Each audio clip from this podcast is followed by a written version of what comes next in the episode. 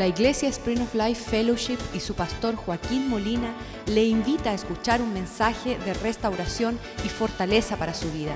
Sea parte de la visión Cambiando el Mundo. Vamos a orar por la palabra de Dios. Señor, te damos gracias por tu fidelidad sobre nuestras vidas. Damos gracias que la seriedad y esa medida la pusiste tú cuando diste a tu hijo morir en la cruz, oh Dios. Ahí mostraste que no estás jugando. Ahí mostraste que esto es asunto serio y queremos ser sobrios en nuestro andar. Queremos ah, tener afinidad de espíritu. Queremos estar bien delante de ti. Queremos agradarte en todo, Señor. Que nuestra devoción a Cristo no sea solamente de apariencias, sino que sea profunda y que sea todo nuestro ser. Pedimos que tú bendiga tu palabra este día, Señor. Te damos gracias por el ministerio que nos has dado de hermosear la novia para que ella esté sin mancha y sin arruga, vestida en lino finos, oh Dios, con vestimentas gloriosas, oh Dios, preparadas y preparándose para recibir a su esposo Cristo. Pedimos, Señor, que tu palabra esta mañana sea la que nos lleva a, la plenitud de tu propósito, que sea tu palabra lámpara para nuestros pies que podamos, Señor, tener corazón puro y manos limpias y conducirnos en la forma que a ti te agrada, oh Dios.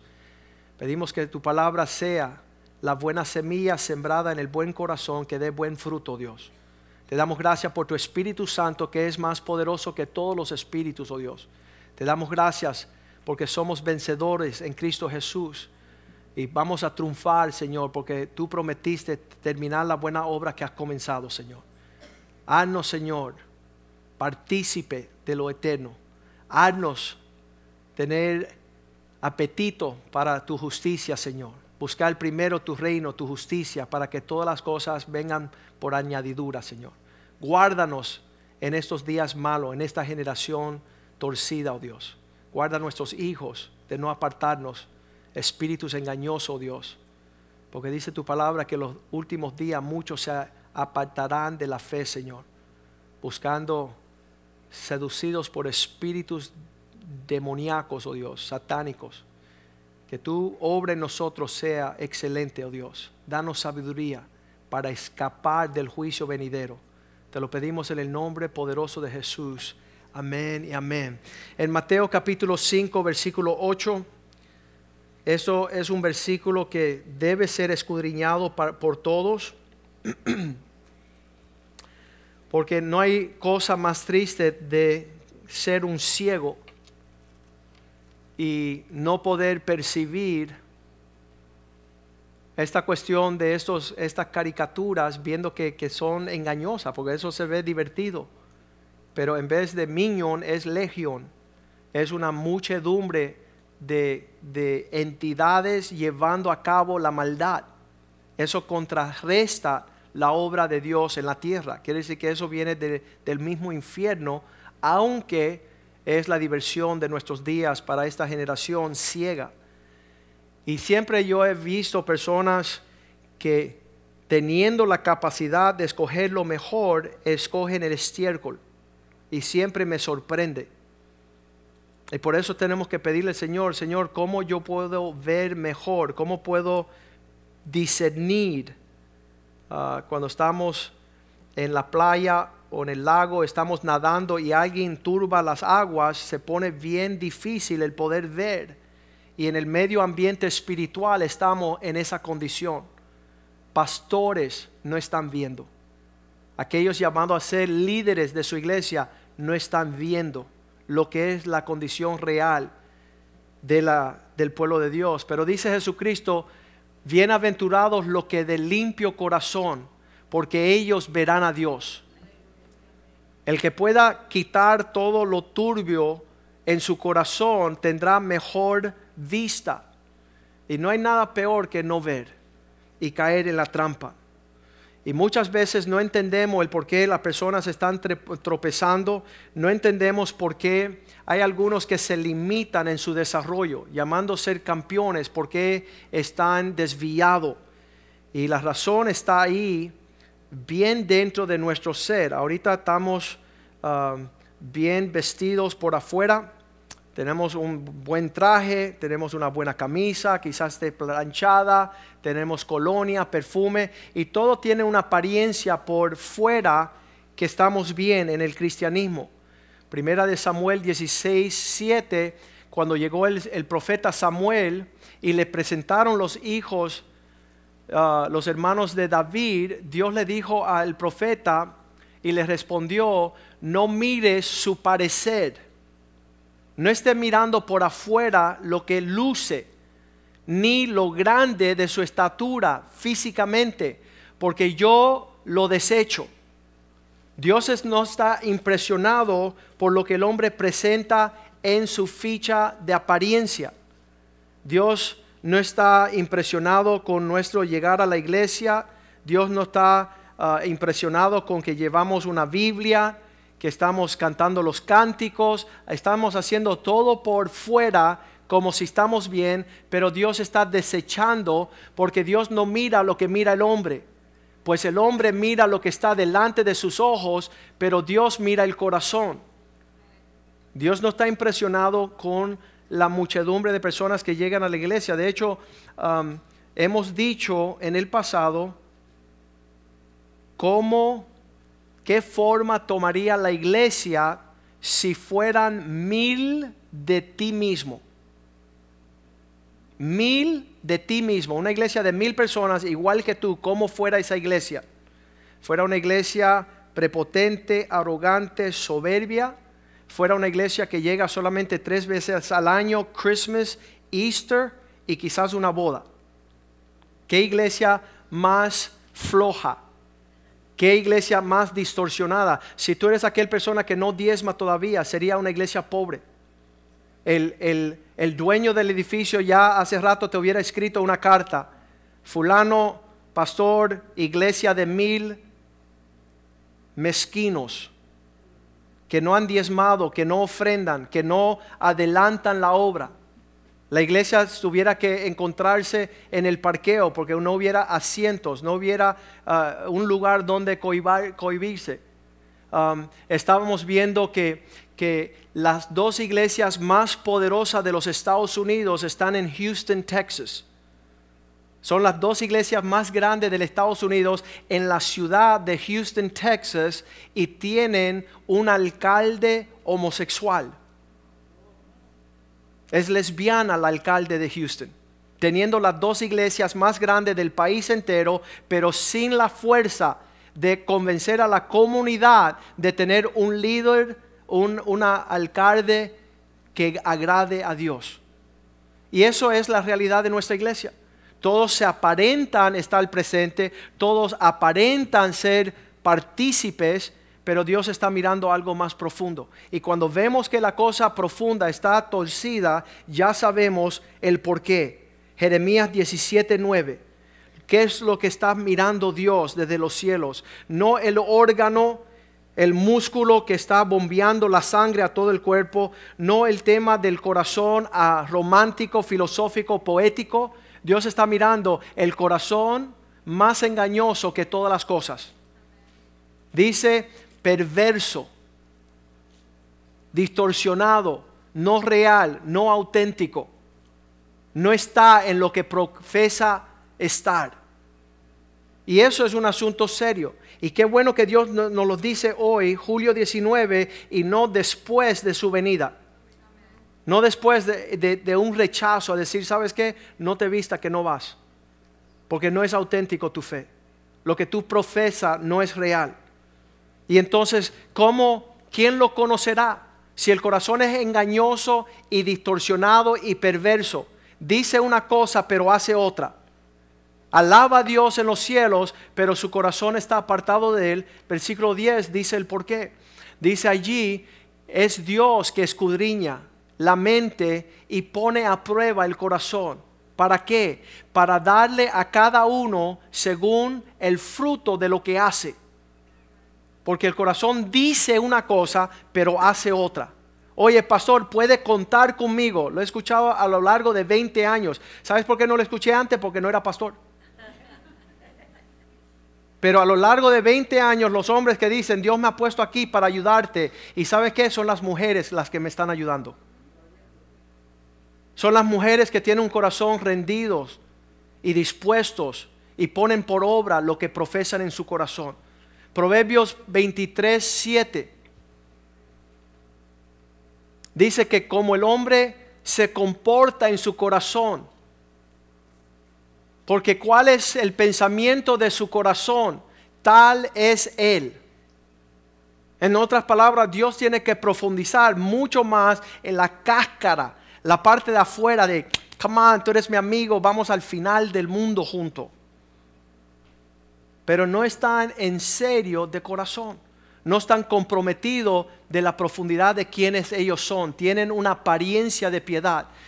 Tal, dice, porque cuál es su pensamiento en su corazón, tal es el hombre. Él dice, come y bebe y te dirá, mas su corazón no está contigo. Él no está comprometido. Él no está participando. Él no llega cuando tiene que llegar. Aquí las personas van a inscribirse a hacer yoga, aquí en nuestra ciudad. Van tres veces a la semana. Y el cristiano solamente el domingo. El que sirve a Satanás lo hace con excelencia. Y el que sirve a Cristo se pasa por loco. Y dice que lo ama y dice que se ha entregado, pero su corazón no está contigo. Dice, vamos a beber y comer, vamos a, entrarle bien íntimamente a esta cosa, pero su corazón no participa.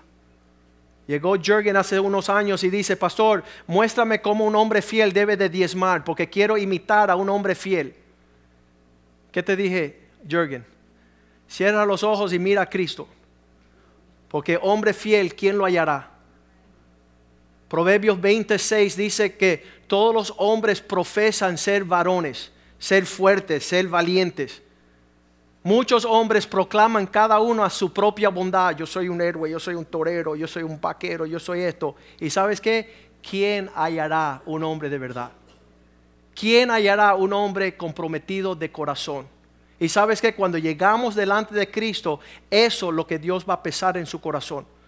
En Hechos capítulo 1, capítulo 2, versículo 8, Pedro está predicando y dice que cuando él le predicaba a la multitud, dice, ¿cómo pues le oímos nosotros hablar? 37, perdón, 8, 2, 37. Ya que ellos escucharon a Pedro hablar y predicar y compartir, al oír esto se compugieron de corazón la prédica de Pedro no llegó por afuera una apariencia, sino que los traspasó y llegó hasta el corazón y eso les permitió a ellos decir, varones, hermanos. Dice que al oír lo que decía Pedro, se compugieron de corazón y dijeron a Pedro y a los otros apóstoles, varones, hermanos, ¿qué haremos? Ya que estamos aquí compugidos de corazón, hay una acción que corresponde. No un sentimiento, no una sensación, no dispuesto, sino un hecho. ¿Qué hacemos? ¿Qué vamos a hacer? ¿Cómo vamos a poner por obra la realidad de lo que estamos escuchando?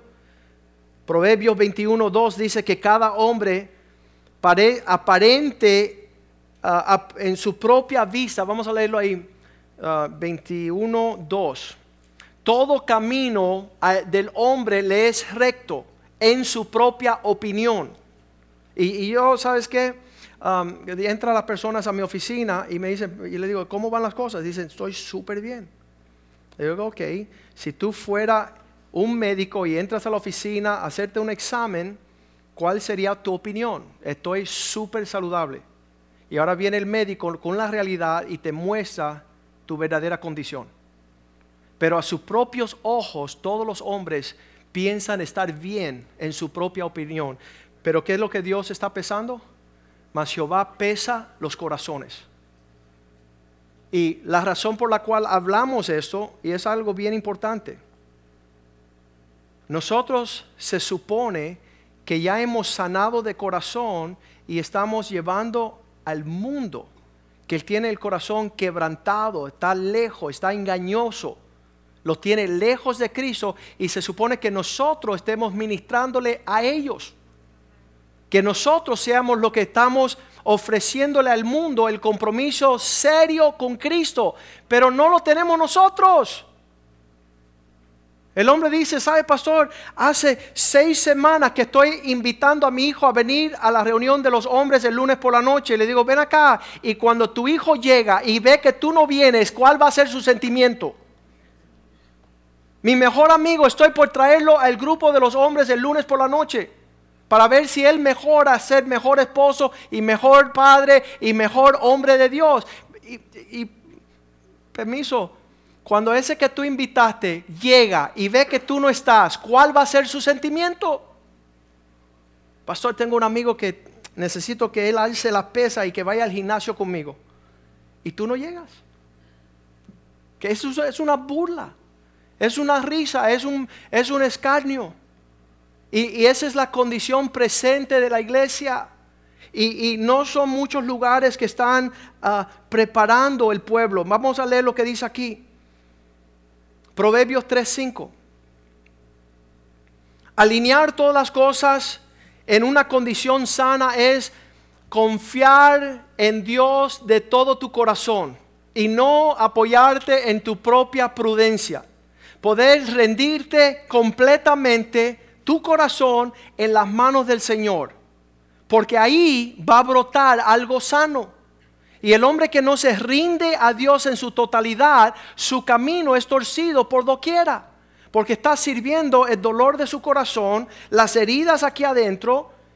Y eso es la realidad de todo grupo rebelde, desobediente, orgulloso, soberbio, homosexual, ladrón, mentiroso. Todo lo que están torcido es que aquí le falta algo. Dice Señor, no quiero que sean huérfanos, porque el huérfano siempre está buscando y pidiendo. Quiero que sean hijos y que lo entiendan con gran herencia para esparcir con abundancia de lo que yo le otorgo. Eso es maravilloso. Ser un hijo con una herencia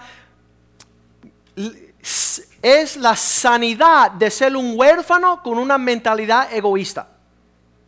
No, no hay permisos de poder dar y servir, porque siempre están buscando y amontonando para su propia perdición. Aquí dice, confiar en Dios de todo corazón. Háganlo con la profundidad de no una apariencia, sino de una realidad apoyándote en otra cosa que no sea tu propia prudencia. Versículo 6.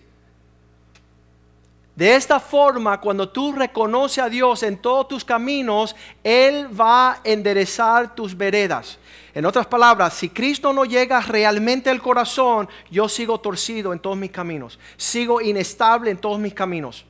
No puedo ofrecer a Dios ni a este mundo lo que Dios está pidiéndole. Santiago 4:8 está por toda la Biblia. La persona que no es capaz de rendirse y acercarse más de Dios de corazón será una persona que tenga que aparentar y tener una apariencia física, pero si lo conoces en la profundidad, es un miserable. Es una persona que no tiene lo que confiesa, profesa. Acercaos a Dios, digámoslo juntos, acercaos a Dios. Y Él se acercará a vosotros.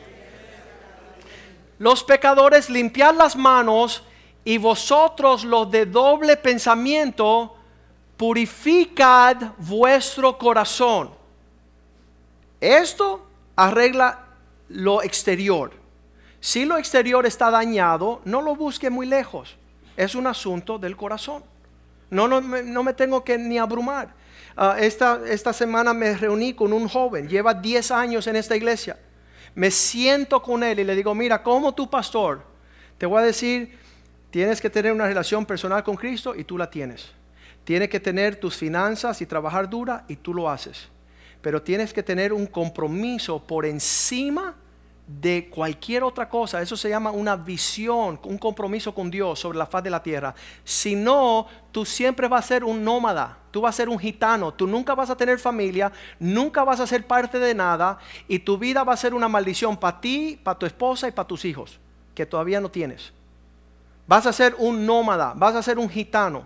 Y él dice así, bueno, con propósito, pastor, te iba a decir que me voy de la iglesia. Qué tremendo. Yo diciéndole a él lo que es su condición y él repicándome, voy en pos de lo que desea mi corazón. ¿Sabes por qué? No porque Él es malo, sino porque está golpeado en su corazón. Proverbios 4:23 dice, cuídate de tu corazón, porque de ahí sale todo lo que vas a hacer en la vida. Sobre toda cosa guardada, guarda tu corazón, porque de allí mana la vida. Tú nunca vas a ser un verdadero hombre de Dios. Tú nunca vas a ser un cristiano verdadero hasta el corazón esté abierto, corazón abierto y que te destupan todas las arterias para que puedas fluir en un genuino amor y adoración y expresión a Cristo, tu Salvador.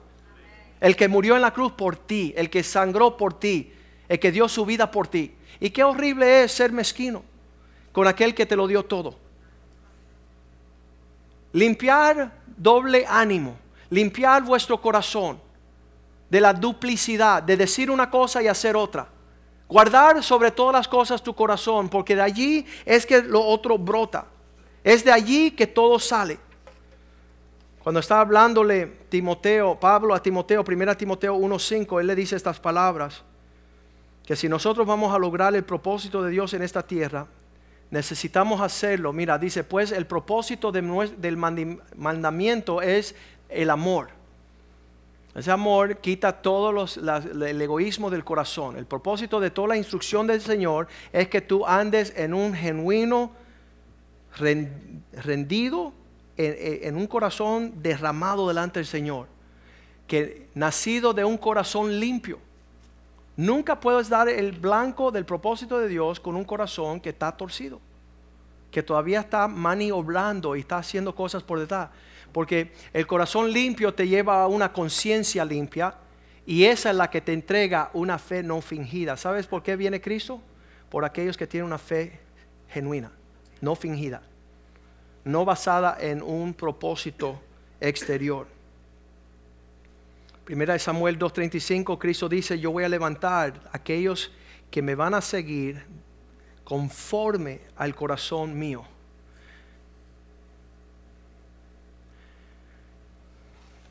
y yo me suscitaré un sacerdote fiel que haga conforme a mi corazón y mi alma. Y yo le edificaré casa firme y andará delante de mí ungido todos los días. Yo quiero un pueblo conforme mi corazón, dice el Señor. ¿Cuál es el corazón de Dios hacia tu persona? Ya lo viste en la cruz. Dice que te amó de tal forma que dio a su Hijo y tú amas a Dios de tal forma que no te nace ni te brota nada del corazón. Tiene que ser una imposición. Tiene que ser lo que ellos exigen de ti y no lo que tú das. Mira lo que dice Jeremías 3:15. Te daré pastores conforme a mi corazón. Sabes, hay pastores acá que predican que tú te esfuerces más para la iglesia, que tú te esfuerces más para el bienestar y la prosperidad de una congregación. ¿Sabes que No estoy hablando eso esta mañana. Estoy hablando que a menos que sane nuestro corazón, el mundo queda sin una administración auténtica. Porque nuestra administración al mundo es sanar corazones quebrantados. Corazones que no se están acercando al Señor. Hay situaciones en el corazón que causa que los hombres endurezcan su corazón. Y eso dice la palabra de Dios, Mateo 24:11, que el clima de nuestro día será un clima de gran engaño. ¿Sabe de dónde brota ese engaño? ¿Alguien me quiere decir? De la casa de Dios. 80% de los que se sientan aquí esta mañana no diezman al Señor. De cada 10 personas, 8 no participan en un diezmo fiel. Entonces, ¿por dónde están sentados esos 8? en los, 20, en los dos, en el 20% que sí se esfuerza. Aquí cuando usted llegue, cada servicio, esta iglesia está limpia, que puedes comer en los pisos. Y, y si tú ves que hay cinco mujeres, un equipo de 10, quizás 15 a veces, pero hay más de 150 mujeres. Que llegan los lunes, estas 10 mujeres, y limpian de los baños, de las aulas, de los púlpitos, de las alfombras, de las sillas, hacen una limpieza aquí digna de Cristo. Nadie les recompensa, pero hay un Dios que está viendo cómo brota de ese corazón. Algunas se prefieren ir al gimnasio 3, 4 horas. Y le decimos, ven acá, vas a ver cómo vas a sudar. Vas a ver cómo vas a adelgazar. Cuando empiezas a poner tu corazón frente a Dios en un derramamiento tremendo. Pero el orden de los últimos días, mucha falsedad se levantarán para engañar muchos. Ese será el clima de nuestros tiempos. La falsedad y el engaño. ¿De qué te habla eso? De corazones torcidos. Versículo 12. Por causa del aumento de la iniquidad, por, causa, por haberse multiplicado la maldad, el amor de muchos se enfriará.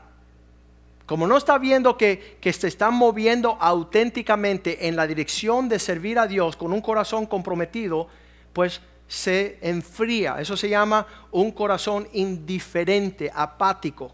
No tiene el sentimiento de querer derramar su vida. El amor de muchos se enfriará. ¿Sabes qué? Quiero estar al lado de esos dos o tres, el 20% que están súper animados por vivir para la venida del Señor. Todo expuesto ahí en la mesa para que el anticristo no se burle de mí. Isaías 29, 13, Cristo Ah, había reafirmado esta sensación. Acuérdense, no estamos hablando de los no cristianos, estamos hablando de aquellos profesar ser cristianos, conocedores de Cristo. Él dice allá en Isaías 29, versículo 13,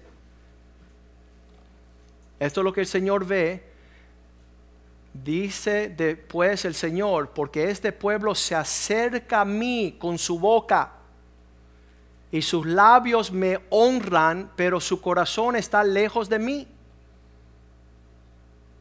Su temor de mí no es más que el mandamiento de hombres que les ha sido enseñado. En otras palabras, ellos quieren quedar bien con el pueblo, ellos quieren tener una apariencia.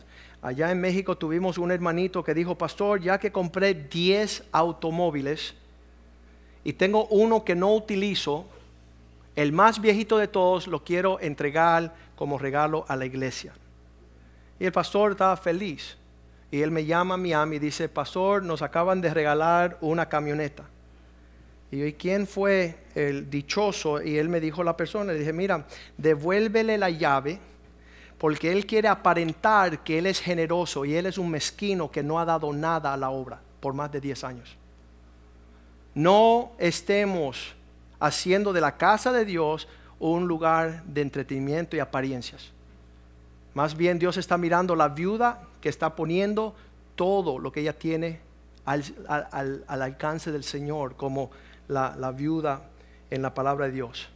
Que Jesús se acercó y estaba viendo la arca de ofrenda y dice, sabes, todos ustedes dieron bien, pero ella más que ustedes, porque ustedes dieron de la sobra, más ella dio de todo lo que tenía. Es un corazón derramado. Eso solamente lo puede hacer Dios. Un hombre me dijo, pastor, ¿por qué no me ayude para que yo llegue allí? Y le digo, no, es que yo no toco eso. Eso lo toca el Señor. Y si Dios no toca tu corazón, en balde yo tratar, intentar, porque yo no te di mi vida por ti. Yo no puedo estimular, yo no puedo hacerle así, un brinco eso eléctrico. Que tú estés en una emergencia y tu corazón deja de latir y tú dices, Señor, yo te prometo que si tú esas no son las horas para eso. Allá en el Salmo 51, David le dice al Señor, Señor, toca mi corazón porque tú eres el que puede llegar a esa profundidad. Salmo 51, versículo 10. Crea en mí, oh Dios, un corazón limpio. ¿Por qué? Porque los que son de limpio corazón verán a Dios. Señor, quita la torpeza de no poder tener una relación auténtica contigo. ¿Qué es lo que me detiene? Si tú lo diste todo por mí, porque yo soy incapaz de estar recto delante de ti, crea en mí un espíritu recto. Esto se llama algo que ni un cirujano puede llegar. Tiene que ser la mano de Dios y tiene que ser el deseo suyo de pedirle a Dios que lo haga. Crea en mí, oh Dios, un corazón limpio. ¿Por qué tengo que andar torcido? ¿Por qué tengo que estar como Simón el mago, haciendo marañas? Para mi propia perdición. Crea en mí un espíritu recto. No quiero estar confundido en estos últimos días. Crea en mí un corazón limpio. eh, el ah, Salmo 26, versículo 2, una otra oración de David. Él decía, Señor, hazme un CAT scan, hazme un MRI de aquí allá. Y todo lo que está vida dice, escudriñame, pruébame, examina mis íntimos pensamientos y mi corazón.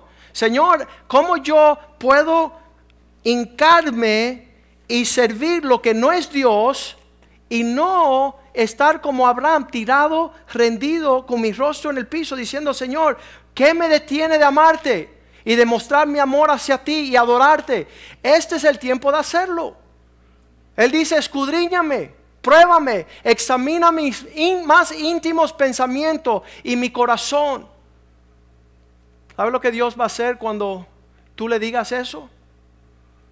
Él va a decir, uh, Proverbios Creo que es el, déjame ver, lo tengo apuntado. Proverbios 23, 26. Cuando tú le digas al Señor, Señor, crea en mí un corazón limpio, renuévame un espíritu recto. Señor, examíname. Dios dice, dame, hijo mío, tu corazón. Entrégame tu corazón. Cuando ese hombre me dijo, pastor, ayúdame poner bien, ¿sabes? escúchame, ningún hombre te, le dice al pastor, pastor, ayúdame con mi caminar con Cristo, a menos que primero te anuncien que tiene cáncer mortal. Eso fue. Como el médico le había dicho, tienes mínimo dos años para vivir. Él corrió a mi oficina y dijo, pastor, ayúdame a arreglar mi vida delante de Dios. Y yo le dije, mira, eso es algo íntimo que te eh, solamente tú y Dios pueden hacer el trato. Yo no me puedo meter allí. Y entonces esto es, hijo mío, dame tu corazón y miren tus ojos por mis caminos. No vas a poder ver los caminos del Señor y lo que dispone, lo que Dios quiere de ti hasta que tu corazón sea rendido delante de Él. Versículo 27, esto te ayudará en esta área. Porque abismo profundo es la ramera y pozo angosto la extraña. La persona que Dios no ha puesto en tu vida, eso es un camino de descarrilamiento y, y de perdición profunda. Empieza a jalar el corazón fuera de los propósitos de Dios. Y tú le estás diciendo, Señor, arregla lo que está aquí. Primera de Corintios 14, 25. Este es el ministerio que tiene Dios. Cuando lleguen de afuera, los que están afuera, a la casa de Dios, Pablo dice, cuando ellos entren en vuestro medio y diga, lo oculto de su corazón se hace manifiesto. Lo que está escondido, que nadie ve, cuando ellos entran aquí, Dios hace tan tan. Aquí está la realidad. Eso es lo que hay en el corazón. Y así ellos se postran sobre su rostro adorar a Dios, declarando en verdad que Dios está aquí con ustedes. Si el ministerio que sucede aquí no es uno que revela el corazón de cada cual delante de Dios, somos un chiste. Estamos en un entretenimiento, estamos tocando los violines yendo al infierno. Y yo no quiero ser esa clase de persona. Yo no quiero estar alegre yéndome para el infierno con los infelices que están aparentando estar en relación con Dios. Mira, mira bien lo que dice Pablo. Cuando su corazón oculto se hace manifiesto, así cuando ellos ven esta realidad se van a postrar y diciendo, no es Joaquín el que me está hablando aquí, es Dios. Dios me habla, me ama lo suficiente de hablarme a corazón revelado sin, sin apariencia, sin palabras de lisonja. Él se postra sobre su rostro y adore a Dios. Fíjese que cuando el corazón es manifiesto, la adoración va a Dios, declarando que verdaderamente Dios está aquí con nosotros. Ahí llegó un hombre a nuestra reunión de hombres hace como cuatro semanas. Él anda en caminos bien torcidos y, está en caminos que van a perjudicar su vida, pero el primo lo invitó a venir al grupo de los hombres. Y cuando él escuchó lo que hablamos, él a la salida me dijo, Joaquín, Dios está aquí. No se trata de la iglesia de Joaquín, no se trata de la iglesia de los cristianos, no, Dios está aquí. Dios está acá. Eclesiastés 7:5 dice, mejor es una palabra sobria, del que te reprende que la canción de los necios. Mejor es oír la reprensión de un hombre sabio, la sabiduría viene de temer a Dios, de preocuparnos por agradecer a Dios, que la canción de los necios. Tenemos ya con los mariachi y todo está bien y, y las alabanzas y todo el juego y estamos menospreciando las palabras de un pastor. Oír la reprensión del sabio es mejor que escuchar la canción de los necios. Salmo 44, 21 dice, ¿por qué? Porque es Dios el que está mirando todas las cosas. Y si hacemos las cosas torcidas, ¿no se dará cuenta Dios? ¿No demandaría Dios esto? No lo descubriría porque Él conoce los secretos del corazón. Un Dios está en serio con lo que Él quiere hacer en nuestras vidas. Y en estos días lo que Dios desea es que tu corazón de hijo vuelva al Padre. Malaquías 4:6 dice en los últimos días, Él tornará los corazones de los padres hacia los hijos y los hijos hacia los padres para que no exista. Eso es un asunto de corazón. Cuando le estás hablando al corazón, tú le puedes imponer, le puedes hablar a su cabeza intelectualmente, pero a menos que tú le ministres a su corazón, no vas a tocar lo que va a tornar su vida. Él hará el corazón de los padres hacia los hijos y el corazón de los hijos hacia los padres, no sea que venga y hiera la tierra con maldición, de caos, tinieblas. Segunda de Timoteo 3.1 dice que en los últimos días serán tiempos tenebrosos porque los hombres se darán a seguir los deseos. También debe de saber esto, que en el postreros días vendrán tiempos peligrosos. ¿Por qué? Porque el hombre en vez de estar con un corazón influenciado por Dios hacia las cosas de Dios, invirtiendo y comprometido, versículo 2 dice que los hombres serán amadores de sí mismos, serán ávaros, serán... Ah, vanagloriosos, soberbios, blasfemos. La desobediencia a los padres es una actitud del corazón. El ser un ingrato, recibirlo todo a cambio de nada es ser ingrato, ser un impío. Versículo 3. Ser una persona que anda sin afecto. Muchas veces decían que, que este, este presidente en Rusia hizo así, agarró Dice que, vino alguien le preguntó a Stalin, le dijo, ven acá, ¿por qué las personas después de tantas matanzas que tú has hecho, tal maltrato, tantas cosas, por qué tú, ellos te siguen a ti? Y él agarró una gallina y agarró la gallina y le arrancó todas las plumas. Y después le tiró maíz. Y la gallina seguía volviendo a ese hombre. Entonces las personas están comprometidas tanto con el mundo que, maltrato y siguen yendo hacia allá en vez de venir a Cristo. Dice que no tienen afecto natural. Implacables, incolumniadores, intemperantes, crueles, aborrecedores de los buenos. Versículo 4. Tendrán una apariencia, traidores, impetuosos, infatuados, amadores de deleite. Versículo 5. Teniendo una apariencia por afuera de piedad, pero niegan lo interior y dice el Señor, evita los que son como ellos. Eso es, sabes que la palabra está lleno de maldad y comunión y todo eso, pero dice, no andes con una persona cuyo corazón es malo. No andes allí, porque va a ser una cosa fea. Isaías 61, versículo 1, la palabra de Dios dice que el ministerio de los últimos días será un ministerio ungido por el Espíritu Santo, anunciando, predicando las buenas nuevas a los abatidos y a vendar a los quebrantados de corazón. Ese es el ministerio que queremos hacer. ¿Para qué? Para publicar libertad a los cautivos, el egoísmo, y a los presos apertura de la cárcel. Cuando el corazón es desprendido es que las personas pueden alcanzar lo que Dios tiene para ellos. Antes que eso seguiremos sufriendo las estadísticas presentes. Quiero dejarle para el bienestar y la bendición de aquellos que tienen oídos para oír Proverbios 22, 11. Pedimos a los músicos que suban. Proverbios 22, 11 dice, el que ama la limpieza de corazón tendrán palabras de gracia, tendrá la amistad del rey. La amistad con Cristo, la amistad con Cristo es en base de andar con un corazón limpio. Vamos a ponernos de